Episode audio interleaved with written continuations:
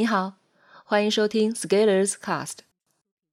今天要为你朗读的文章题目是：读英文原版书就一定比读中译本更厉害吗？在网上不止一次遇到这样的情况，不管你读什么书，只要是外国人写的，就会有人跳出来说：“哎，你为什么不读英文原版啊？读原版才是最地道的呀！”我说：“这个战争论原版是德语啊。”这个论法的精神原版是法语啊，你说读英文原版并不是原版，也是翻译的呀。对方说：“哦，反正也要比中文地道吗？”好像很多人在网络上热衷于英文原版作品，是不是？当遇到有人读国外作者的书的时候，一律问他为什么不读英文原版，是一种显得自己很有水平的行为。我以前就是这样的装逼犯。当大家在一起学一门课的时候，我往往非要找出一个原版材料打开来读，一边读还一边吐槽说中文翻译的真的很烂。于是，在同学们羡慕的眼神中，我感觉自己简直高人一等。渐渐的，习惯性的找原版看，倒未必是自己能看懂，而是更加喜欢上了自己读书只读英文原版的人设。也就是，当我们想象自己在读的是英文原版的时候，就觉得自己很厉害，哪怕从真实情况来说，自己真的没有读懂多少。之后再看到一本书的时候，如果没有英文原版，反而还浑身不舒服，需要刻意的去找出英文，然后一边读一边把中文翻译批判一番，显得自己很正确。豆瓣上大量充斥着这样的人，但凡是本翻译过来的作品，总会找到几条翻译的真烂的评价。这几乎成了一条真理级别的书评了。这个毛病相信很多人都有，不过我后面改了。是在什么时候改的？在我英语提升到一定的水平以后，我的认知就发生了变化。以前我认为我需要看到最原汁原味的英文，才不会被带跑。于是我总在纠结哪个才是最纯正的英文，但是就是不去认真看。以前我总是很挑剔中文版的译文质量，对于某些处理不当的地方，马上划出来破口大骂。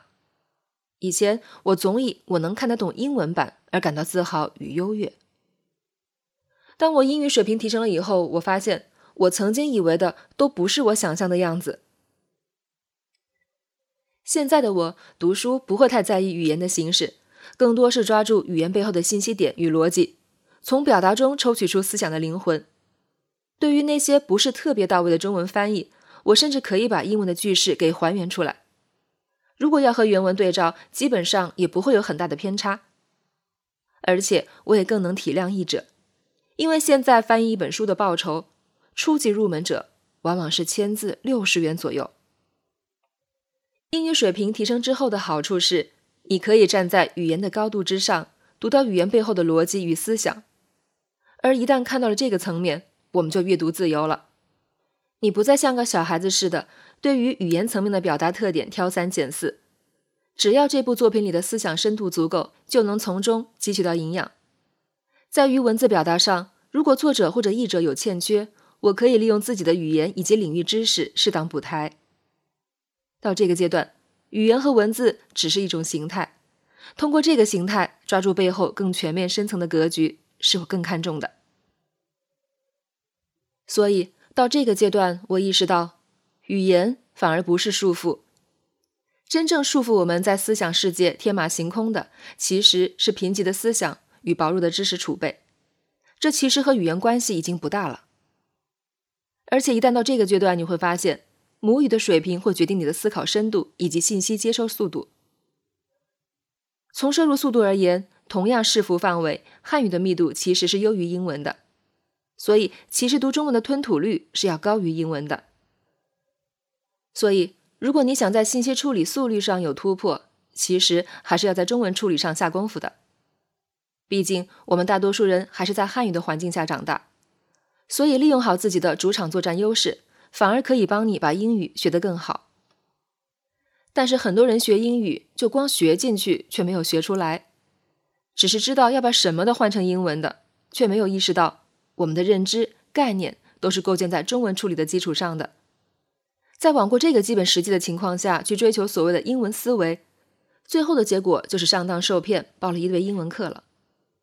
但是你看到的很多英文类网红，没有哪个人会和你说这些话的。